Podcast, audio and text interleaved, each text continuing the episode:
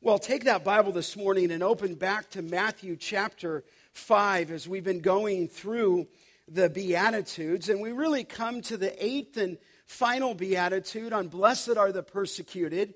And let me just give you a preview of where we're going. I'm thankful that we were able to take this uh, short uh, look at Matthew chapter 5. I think it was great for just uh, with people in and out in the summer, I'm anxiously looking forward and have been preparing for John chapter 10. We will start that after our baptism celebration in the month of October. So we'll look at ha- Blessed are the persecuted today. Then on September 10th, I'll take a message on You are the salt of the earth.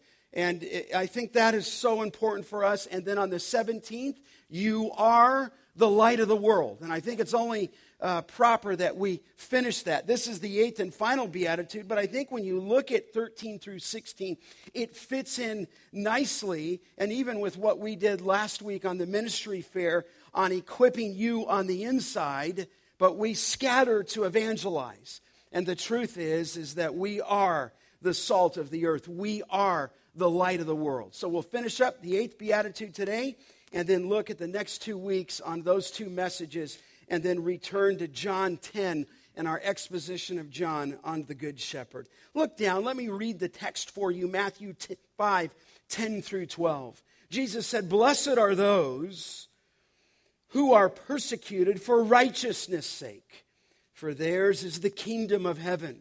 Blessed are you when others revile you and persecute you and utter all kinds of evil against you falsely on my account. Rejoice and be glad, for your reward is great in heaven. For so they persecuted the prophets who were before you. What a wonderful passage. And we find ourselves here in the recent weeks broken over our sin before a holy God, acknowledging in being poor in spirit that we are spiritually bankrupt. It produces within us a spirit of meekness before God and others. And yet, far from despairing, we are the people who are described as hungering and thirsting after righteousness, longing to be more with Christ. And that relationship with God does not cause us to withdraw from the world's pain. In fact, on the contrary, in the midst of the battle, we are to show mercy to those battered by adversity, to show mercy to those battered by sin. We desire to be a peacemaker, and yet we are not thanked for our efforts, but rather opposed. We are insulted. We are persecuted. I mean, these blessings and these beatitudes are so radical. I mean, the world judges the rich to be blessed, not the poor. They judge the strong to be blessed, not the meek. They say that the full are blessed, not the hungry, that the cutthroat, not the pure in heart, are blessed. They say that those who are successful, not those who suffer persecution. However, the blessing that comes to us, you would agree, is paradoxical. He actually says, Blessed are the poor in spirit. And the reason why is theirs and theirs alone is the kingdom of heaven. He pronounced a blessing or happiness on those who mourn over their sin, and the reason they're blessed is they're comforted by God. He said, Blessed are the meek, those who have that power under control. Sometimes they get trampled on, but they're blessed because they inherit the earth.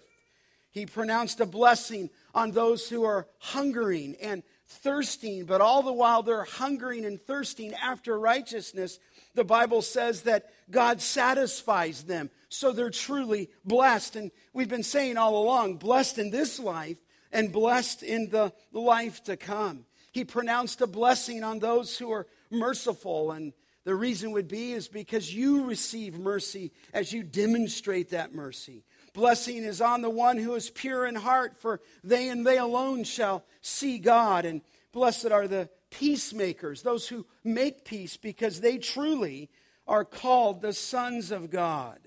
And so here we come this morning, as we read in 510, is the blessing on those who are persecuted. And they are rewarded There's, you can see it in verse 10, is the kingdom of heaven. You get heaven. And in verse 11 and 12, it says that those who are persecuted ought to rejoice and be glad, for their reward is great. I mean, I mentioned that it's paradoxical because you would think that one who hates sin, that one who is meek before God and others, that one who hungers and thirsts after righteousness should actually suffer persecution.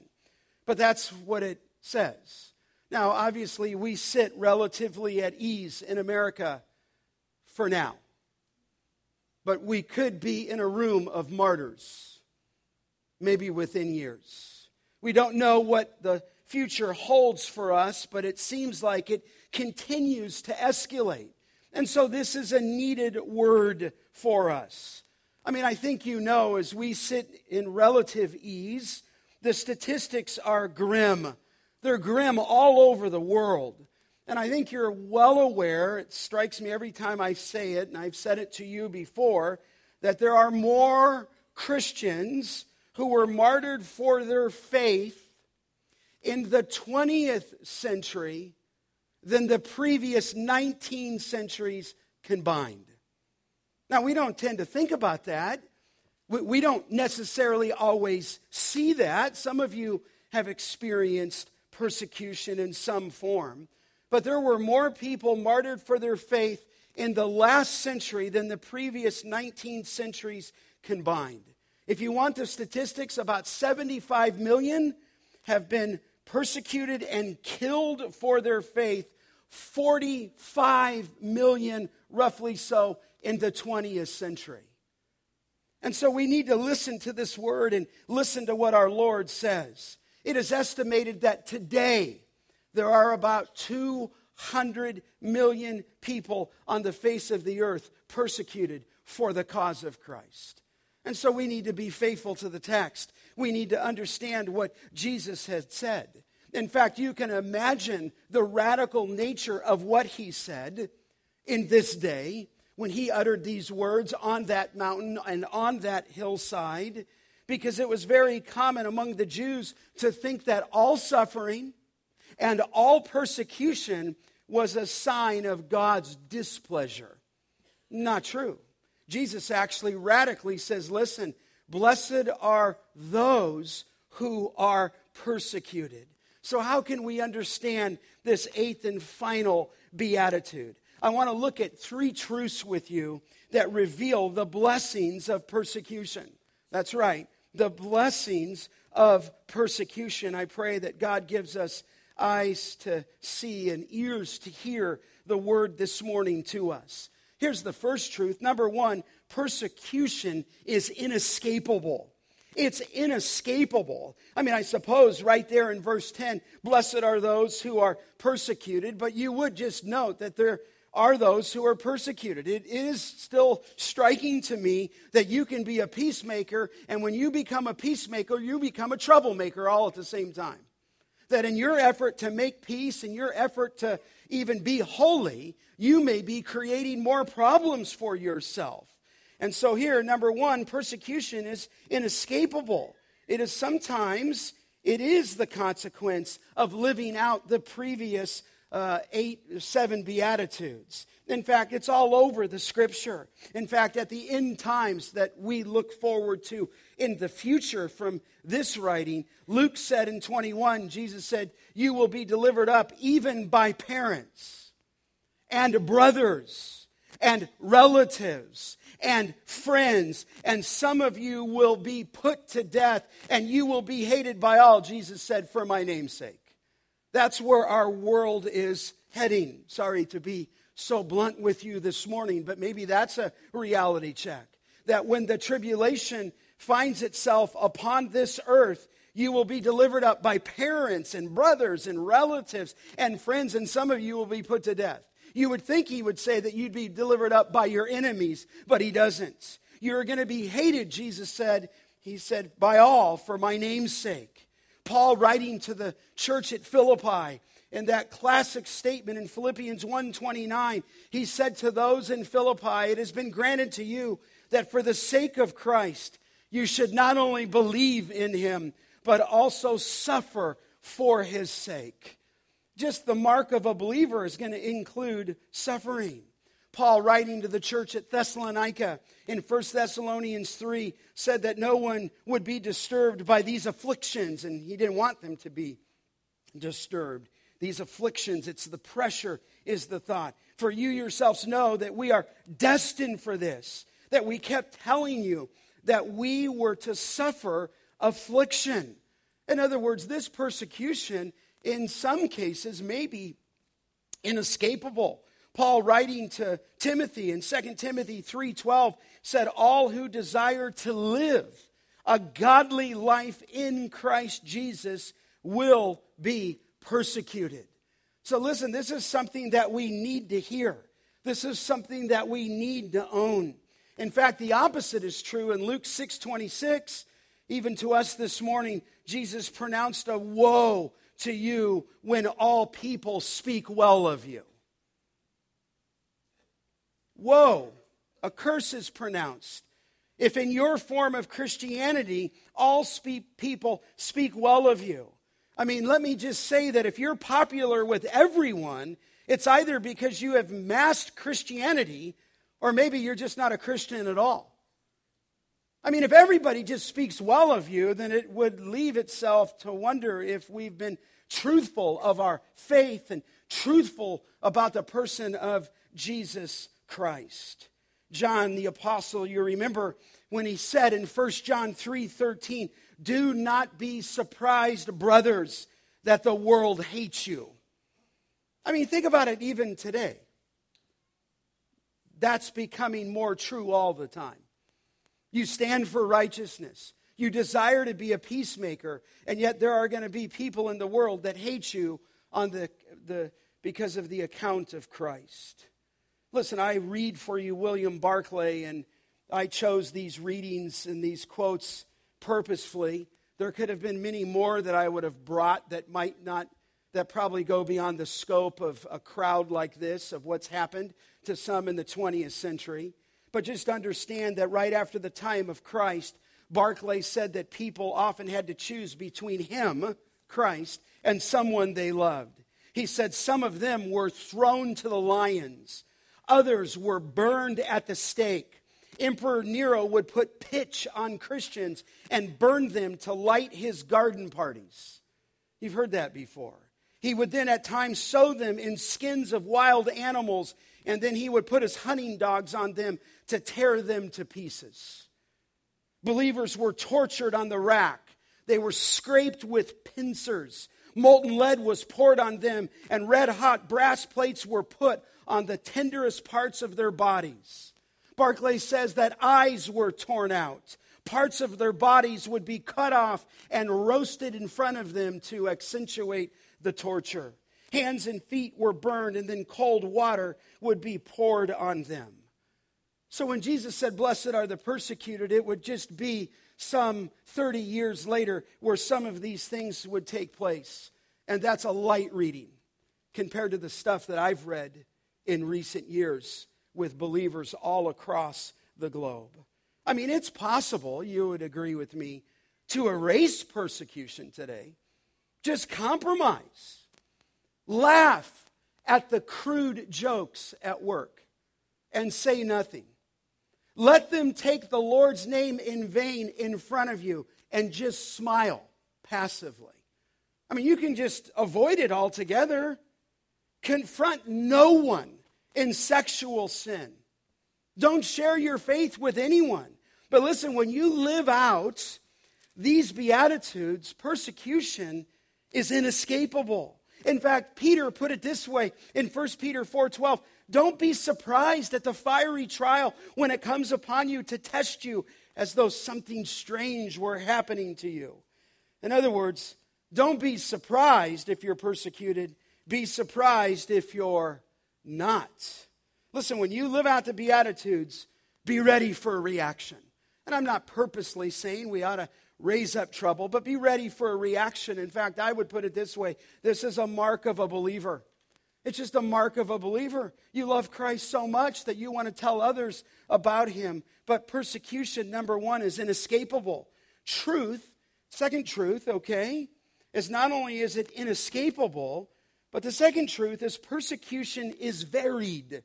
It's varied. It can take on different forms, even in our own day. Persecution, at least in this text, is not one dimensional.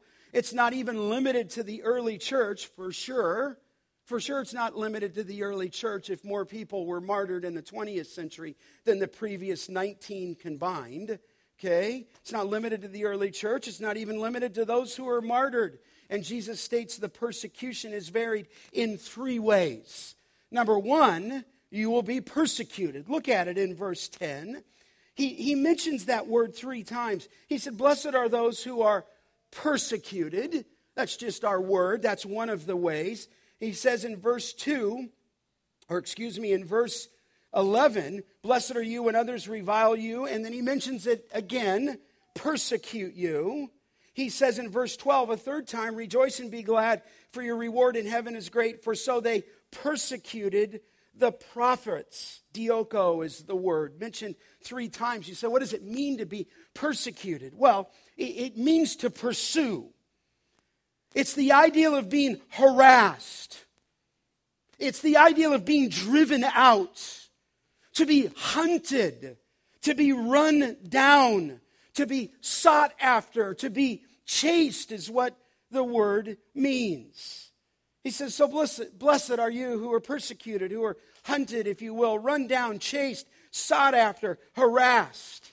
You remember the believers in the book of Hebrews in 1136 experienced mockings and floggings and chains and imprisonment. And it says there in uh, Hebrews 11, they were stoned and they were sawed in two and they were killed with the sword and they were afflicted and they were mistreated and they went about in sheepskins and goatskins and the idea they're chased they're being hunted.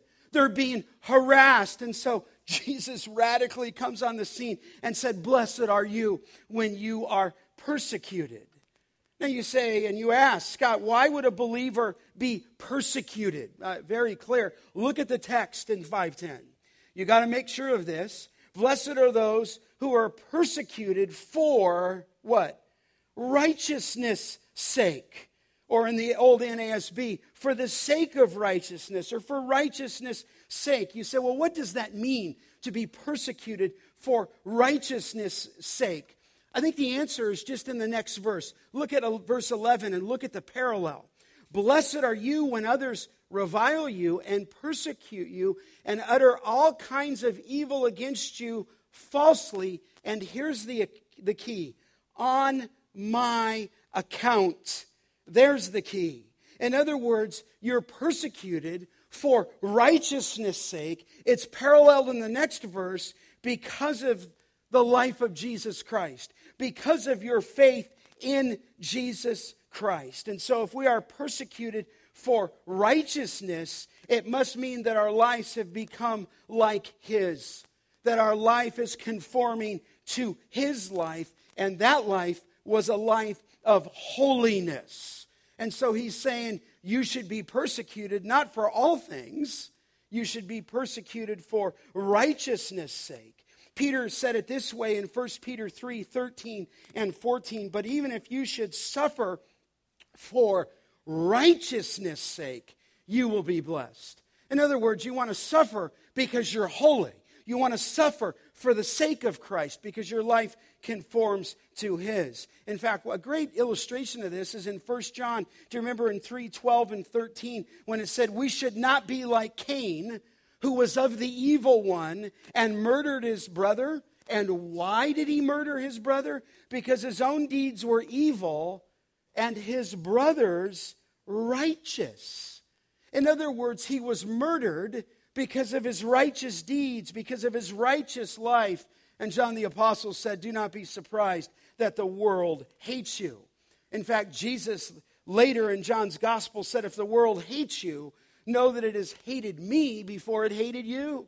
If you were of the world, the world would love its own, but because you are not of the world, but I chose you out of the world. Therefore, the world hates you.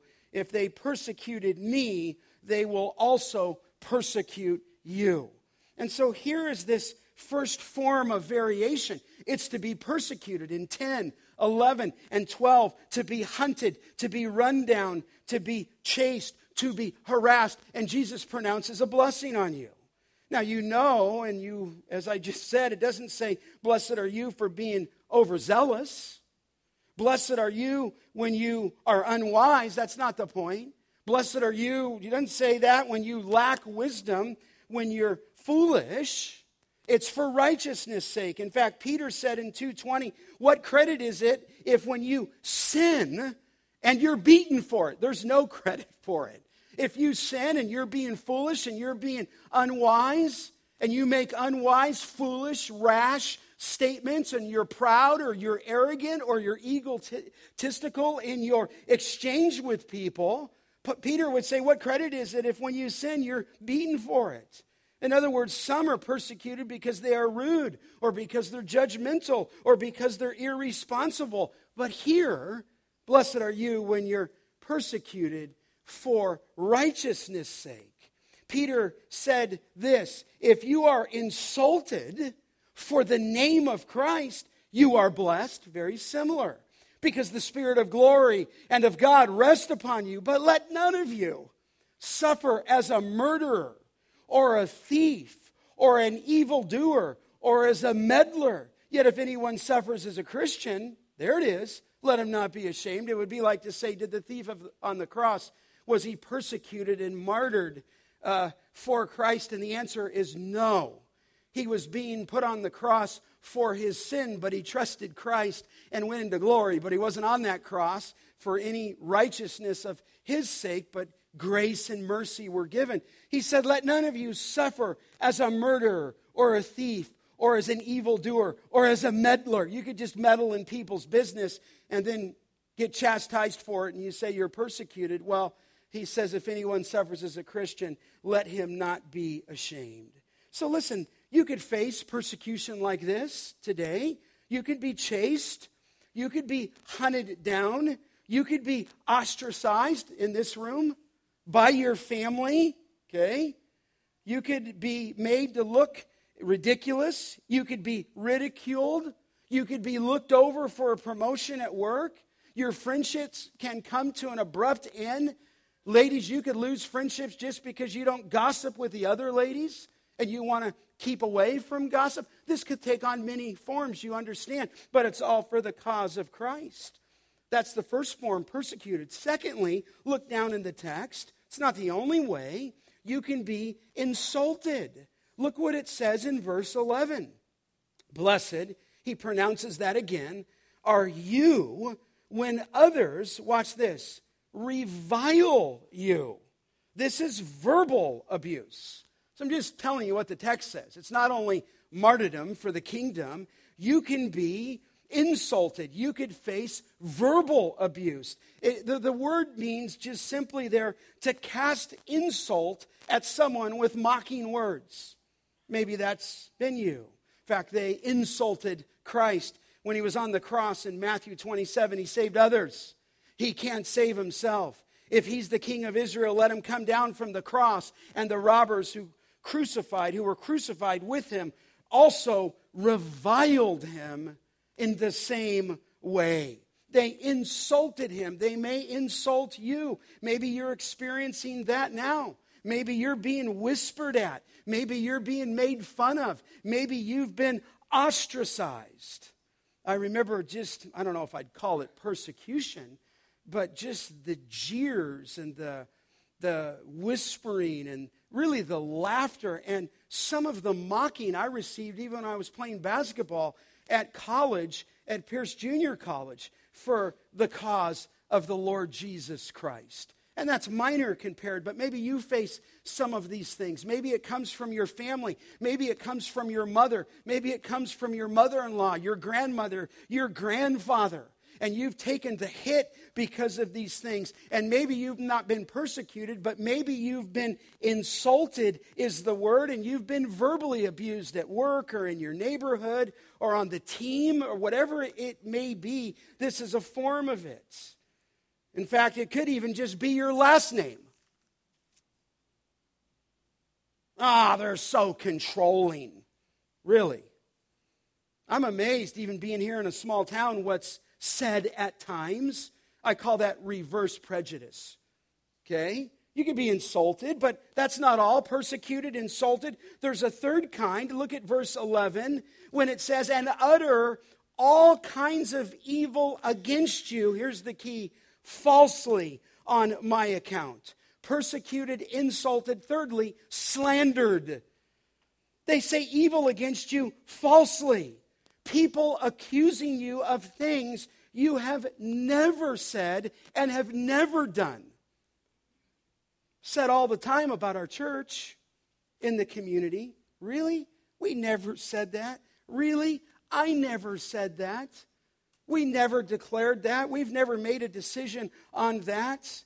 And you can think of far worse situations, but people are slandered. In fact, in the early church, believers were accused of being cannibals. Because in the Lord's Supper, Lord's Supper, they spoke of eating the body of Jesus and drinking his blood. You see, those people are cannibals. And a host of other things were said about him. They're unpatriotic unpatriotic. Oh, yes, there's reams written on this because they don't give their allegiance to Caesar, they give their allegiance to the Lord. And so these people were slandered for being not driven by the family and for eating the flesh of Christ and for talking about the fire at the second coming in Peter and a host of other things. Here's what they said about our precious Lord Jesus Christ He was a glutton, they said that he was a drunkard. They said that he was a friend of tax collectors and sinners, which he was, but that was a slanderous statement that they made against him. He was slandered. And so this persecution is varied. I mean, in this room, you could just have uncompromising ethics at work. Some of you have told me this. Just have uncompromising ethics at work, and you'll be looked over. And some of you have. And so this takes on many, many, different forms. Some have been passed over for promotion, some are excluded from conversation because you simply don't gossip. And so, beloved, listen, this is a beatitude that we need to face and recognize. But first, recognize that persecution is inescapable. Secondly, recognize that persecution is varied. And then the question would be how should you respond to this? How should you respond? Well, look at verse 10 he said you should respond with a blessing. He blesses those. Why? Verse 10 For theirs is the kingdom of heaven. And then he said in verse 12, Rejoice and be glad, for your reward in heaven is great. So, third and finally, persecution is rewarded, okay? It's rewarded, is what the text says. Now, you'll note there, it's hard to believe it if you can want to underline that in verse 12. He tells us this morning by the Spirit of God, rejoice. He tells us to, to be glad. Now, if you just stop there for a second, the word there for be glad means you could even translate it this way be really, really glad. In fact, it would be fair to translate it jump up for joy. Skip, some texts say. Shout for joy. And you might be saying this morning, really? I'm supposed to jump? I'm supposed to skip? I'm supposed to shout when I'm persecuted? And the answer, according to Christ, is yes. And so this is key for us this morning that persecution is rewarded. You say, well, how so? Well, Jesus said this, I think it's in the next verse in Luke chapter 6, very similar in the other gospel. Blessed are you when people hate you and when they exclude you and revile you and spurn your name as evil on account of the Son of Man. And then he says, Rejoice in that day and leap for joy. For behold, here it is again your reward in heaven is great. You say, Well, Scott, how can I rejoice in light of that kind of persecution? Well, two reasons. Look at the text again in verse 10. He said, For theirs is the kingdom of heaven. In other words, he said, You're blessed even though you're hunted, even though you're pursued, even though you're chased, even though you have things said falsely against you. Why? Well, theirs is the kingdom of heaven. In other words, right now as you sit, right now as you go forward, you are the recipient of heaven. You are the recipient, as a believer, of God's rule, of God's kingdom, that kingdom that came on earth in Jesus Christ. Even as we sang this morning, you are one of His. He chose you out of this world. Your future is not grim. Your future is bright. You get heaven. You get God. You get Christ. You get a new body. You get a glorified body. You get no more sorrow. You get no more pain. All the old things have passed away. There is going to be that time where you will forever be in the presence of God. But he says, For theirs is the kingdom of heaven, is all the Beatitudes. You're already part of that kingdom rule now. You already have the Holy Spirit. You already possess the forgiveness of sins. Your sins have been buried in the deepest part of the sea. Your sin has been wiped out like a thick cloud. He promised to forgive you all your past sins, all your present sins, all your future sins. As you sit here now, we sang this morning, you're clothed in the righteousness of Jesus Christ. He looks down, does God the Father on you, and does not see your sin. He sees the righteousness of Christ lived out in you because you accepted him. And through faith and by union with him, you're a part of the child of God. And so here's one of the reasons. He said, Blessed are you when they persecute you because right now you're a recipient of the kingdom of heaven. It's coming in a much fuller way in the future, but you're in his kingdom right now. As much as when Jesus told the thief on the cross, Today you'll be in paradise with me, you have already entered into that relationship with God the Father. God the Father set his love on you before the foundation of the world. God the Son died for you in time and space in history. He forgave you all of your trespasses, it says. Okay? And then in the future, he's going to take you into glory. But as it is now, you've been given a down a down payment in the Holy Spirit. In the Greek there in Ephesians 1:14, he's the arrabon. He's the down payment that's securing your salvation. And Paul would say it this way in Romans 8, nothing shall separate you from the what? The love of God. So listen, he, there's one of the reasons he would say that. Blessed are you. Listen, when you're persecuted, when you're reviled, when you're insulted, when you're slandered, when evil spoken on uh, be, you know, on account of you because of the name of Christ, listen, you're already a recipient of the kingdom of God, and there's nothing that can separate you from Him. But that's not all there is. That's now, but look what he says in verse 12, and I don't want you to miss this. He says, Rejoice and be glad. Now, you got to underline this because you probably think Christ wouldn't say it, but he did. For your reward is, here's what he says, great in heaven. In other words, not only do you get heaven, but when you've been persecuted because of righteousness' sake, on account of his name, your reward is great. In the Greek polis, it means immeasurably great. In other words, you get a great reward. And he's talking about that theme of rewards that when we get to heaven, heaven will be heaven, but he will pass out re- rewards according to our faithfulness. And for those men and women who live out this truth and who find themselves sometimes in a great circumstance, they will receive an immeasurably great reward. In fact, I have some scriptures on this in Hebrews 10 where he says, Recall the former days when you endured the hard struggle with sufferings, sometimes being publicly exposed to reproach and affliction, and sometimes being partners with those so treated. For you had compassion on those in prison, and you joyfully accepted the plundering of your property, since you knew that you yourselves, here it is, had a better possession and an abiding one.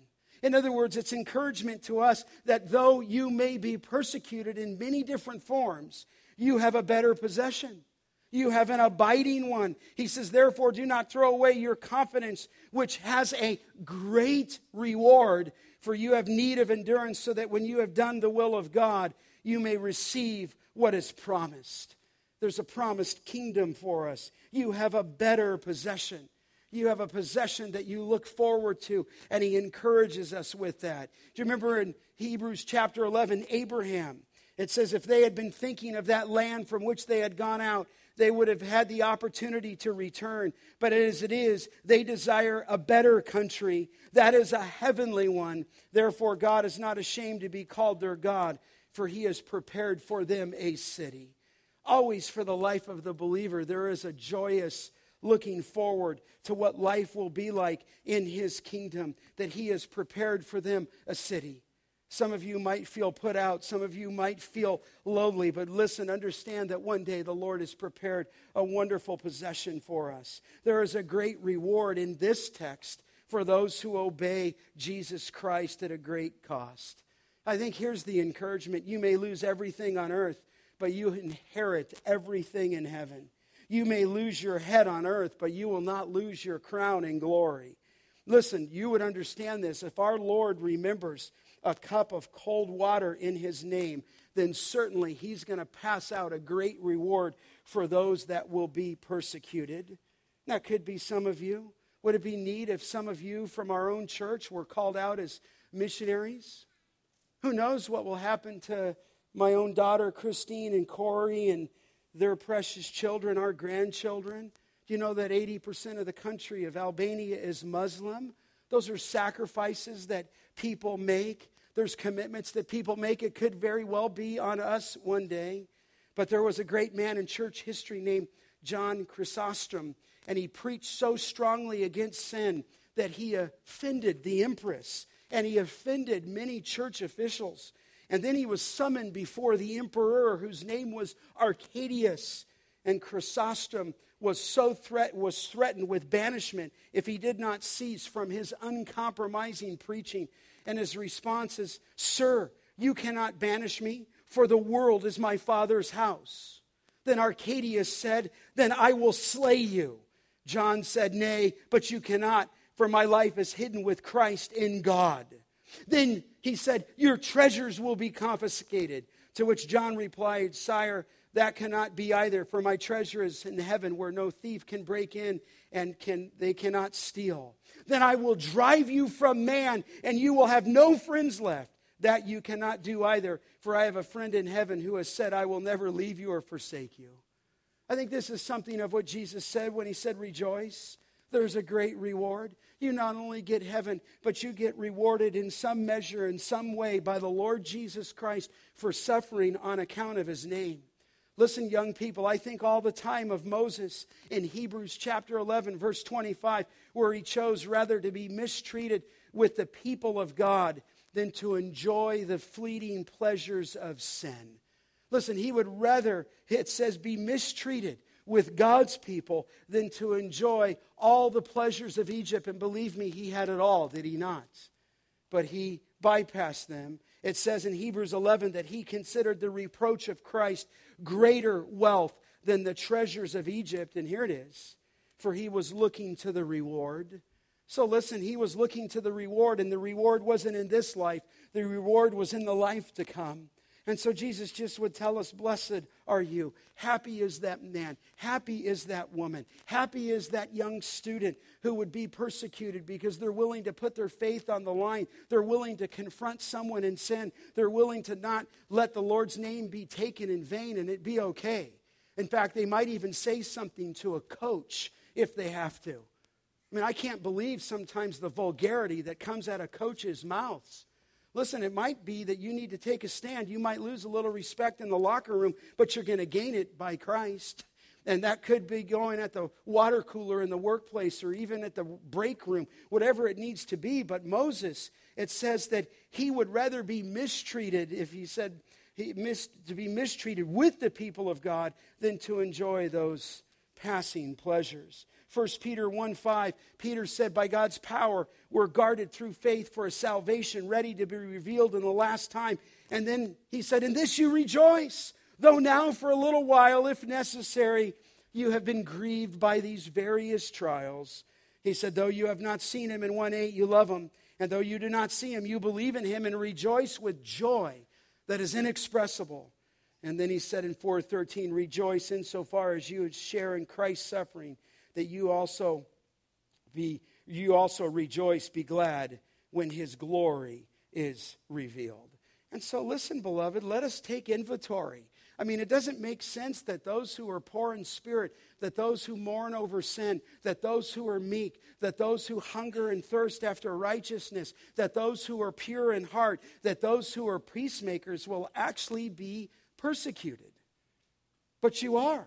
Because when you stand for righteousness and when you stand for morality, you might get exposed and you might be insulted and slandered and even persecuted. But what a great text this is for us. Some of you certainly remember January 8th, 1956. It's a long time ago. Auca Indians of Ecuador killed Jim Elliot. But they not only killed Jim Elliot, you remember the account, they killed his four missionary companions as they were trying to bring the gospel to the Auca tribe of 60 people. I don't know if you knew that. It's not like this is some massive tribe.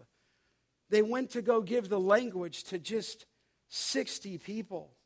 So, four young wives lost their husbands, and nine children lost their fathers. Elizabeth Elliot wrote that the world called it a nightmare of tragedy. But then she added this the world did not recognize the truth of the second clause in Jim Elliot's creed. And do you remember that second clause? That he is no fool who gives up that which he cannot keep in order to gain that which he cannot what? Lose. He is no fool who gives up that which he cannot keep in order to gain that which he cannot lose. There must be a special reward there there must be a great reward. There must be a, a wonderful reward. Maybe that's something of what the Lord means when he says that the last shall be what? First. Maybe it's these people who are going to be so close to the throne room of God because they've been able to be live, live out their faith and live out these truths. Listen, all of us experience the joys of heaven. But I'm just saying, Jesus said in verse 12, rejoice and be glad, for your reward is great in heaven. Now, listen, I don't want to make a big deal out of this, but if you look back in verse 10, people did. I didn't even write it in my notes. He said, Blessed are those who are persecuted, those, and all the Beatitudes, those who this, those who. But he changed to a second person imperative in verse 11. Blessed are you when others revile you and persecute you and utter all kinds of evil against you falsely on my name. For he says, Rejoice and be glad, for your reward is great in heaven. So listen, there is some measure, some reward. All of us will be rewarded. You say, Well, Scott, the motive is reward. No, the motive is never reward. You know that. It's all grace, is it not? It's all mercy, is it not? These are people who are in the kingdom, not trying to gain the kingdom. These are people who are in the kingdom. So, though Jesus said in David's scripture, My burden is easy and my yoke is light, for some it's difficult on this earth. And for some of those who follow forward on this, there is a great reward. Maybe we should start including praying for the persecuted church in our Sunday morning services. Maybe we need to remember our dear brothers and sisters, not only in Houston, facing difficulty. If you saw some of those pictures, okay? 10% of Michael Boyce's church is out of their house. Okay, that's a, a disaster, we call it. But in some cases around the globe, there's people being persecuted for the cause of Christ, like Jim Elliot. I had so many more accounts, time didn't permit it. But I like when Peter says there's an inheritance that is imperishable, that is undefiled, that is unfading, and it's kept in heaven for you. Remember your inheritance this morning. Maybe you feel like you've lost many things on this earth and you don't have much to your name, but remember your inheritance. Remember when Paul said, I consider that the sufferings of this present time are not worthy to be compared with the glory that is to be revealed to us. Oh, they're not worthy that glory that will come. I remember reading, as a young seminary student, the biography of John Paton. I might have just been new in ministry. And John Paton was a missionary. You should read it. It's one of the most unbelievable stories you will ever read about a missionary, John Paton, to the New Hebrides Islands. And one of the things that's so touching there was when John parted from his family and parted from his father who loved Christ and got on that ship to sail to the New Hebrides Islands. And this, the emotion of that exchange was just takes your breath away the closeness that John and his father shared, knowing that his father might give John off to that ship, off to the New Hebrides Islands, never to see him in, again for the cause of Christ. And before John Paton went to the New Hebrides Islands, he had to talk to his elders for going there. And while he was talking to them, Mr. Dickson, D I C K S O N, exploded. You imagine this seasoned elder, the cannibals! You will be eaten by the cannibals. And he just, in the book, he just said it really loud. And as you read through the biography, you understand there's a context there. The memory of other missionaries by the name of Williams and Harris, only 19 years before, had their head cut off. And John Paton wanted to go back to these islands and share the gospel. And here's what Paton said. What would you have said to a seasoned old elder who said, You can't go? Here's how Paton responded out of his biography Mr. Dickson, you are advanced in years now, and your own prospect is soon to be laid in the grave, there to be eaten by worms. I confess to you that if I can but live and die serving and honoring the Lord Jesus, it will make no difference to me whether I am eaten by cannibals or by worms. And in the great day of my resurrection body, it will rise as fair as yours in the likeness of our risen Redeemer. Pretty bold, huh? We have that kind of moxie left. We, we got people like that who I think of John Knox, who, who wept when he was called to the ministry and he said, Give me Scotland or I die. I mean, it's the accounts of this stuff is so much. I could have preached three weeks on this. Oh, I forgot to tell you. He went to the island, John Penn, and the whole island was converted. All of them massive working of the Spirit of God in that island through John Paton's testimony after it cost the blood of the martyrs their life. Paul said in 2 Corinthians, he said, This momentary light affliction is preparing for us an eternal weight of glory far beyond all comparison as we look at the things, he says, which he says that are seen. He says, not to the things that are seen, but to the things that are unseen. Listen, the greater the suffering, the greater the reward. Rejoice and be glad. And finally, can I just say this? Look at the text. You're in good company if this happens to you. You say, What way? Look at verse 12. He said, Rejoice, be glad, your reward in heaven is great, for so they persecuted the prophets who were before you. Jeremiah, time won't permit, the weeping prophet, cast into a cistern because of his, his commitment and words for Christ. Zechariah the prophet, Second Chronicles 24, was stoned to death. Isaiah the prophet, as you know, was sawn in what? Two, and supposedly sawn into, it just sounds more gruesome, by a wood saw. Listen, it cost these prophets to speak for Christ. Elijah the prophet was despised in 1 Kings 18. In fact, you can't even just start mentioning them because in Acts 7:52 it says, "Which of your prophets did the fathers not persecute?" In other words, the Jewish people persecuted all of their prophets. And of course, they persecuted and killed the greatest prophet of all. Who was that?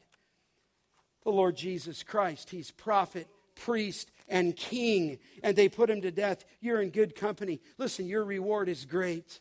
Maybe you feel as though, like Peter at times, especially if you're heading towards mission field and ministry, when Peter said, We've left everything. This is what he said to Jesus We've left everything and we've followed you. What will then we have? He left his nets, he left his family business, he left his family per se. What do we get? And Jesus said, Truly I say to you that you have followed me. Everyone who has left houses and brothers and sisters and father and mother and children or lands for my namesake will receive, Jesus said, a hundredfold and will inherit eternal life. Listen, this is the blessing. Nothing will separate you from the love of Christ. Shall tribulation, no, or distress, or persecution, or famine, or nakedness, or sword? The answer is no. Nothing shall separate you. Listen, the reward is great. Listen, be bold.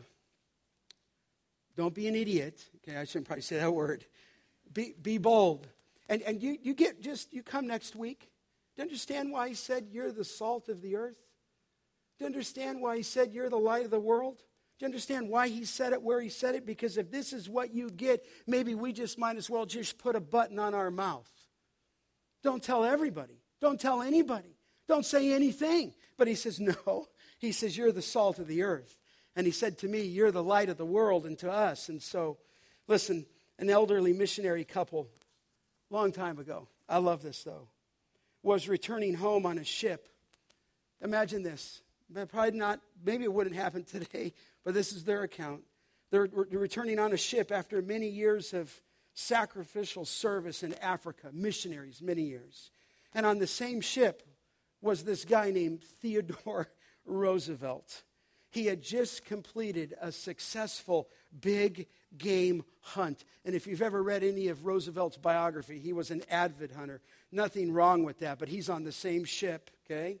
And as the ship docked in New York Harbor, thousands of well wishers and dozens of reporters lined the pier to welcome, welcome Roosevelt home, but not a single person was there to welcome the missionaries. As the couple rode to a hotel in the taxi, the man said to his wife, It just doesn't seem right. We just spent 45 years of our lives to Christ to win souls in Africa, and nobody knows or cares when we return. Yet the president goes over there for a few weeks to kill some animals, and the whole world takes notice. But as they prayed together that night, the Lord encouraged them. Do you know why you haven't received your reward yet, my children? He said, It is because you're not home yet. And the truth is, there's a great reward. Amen.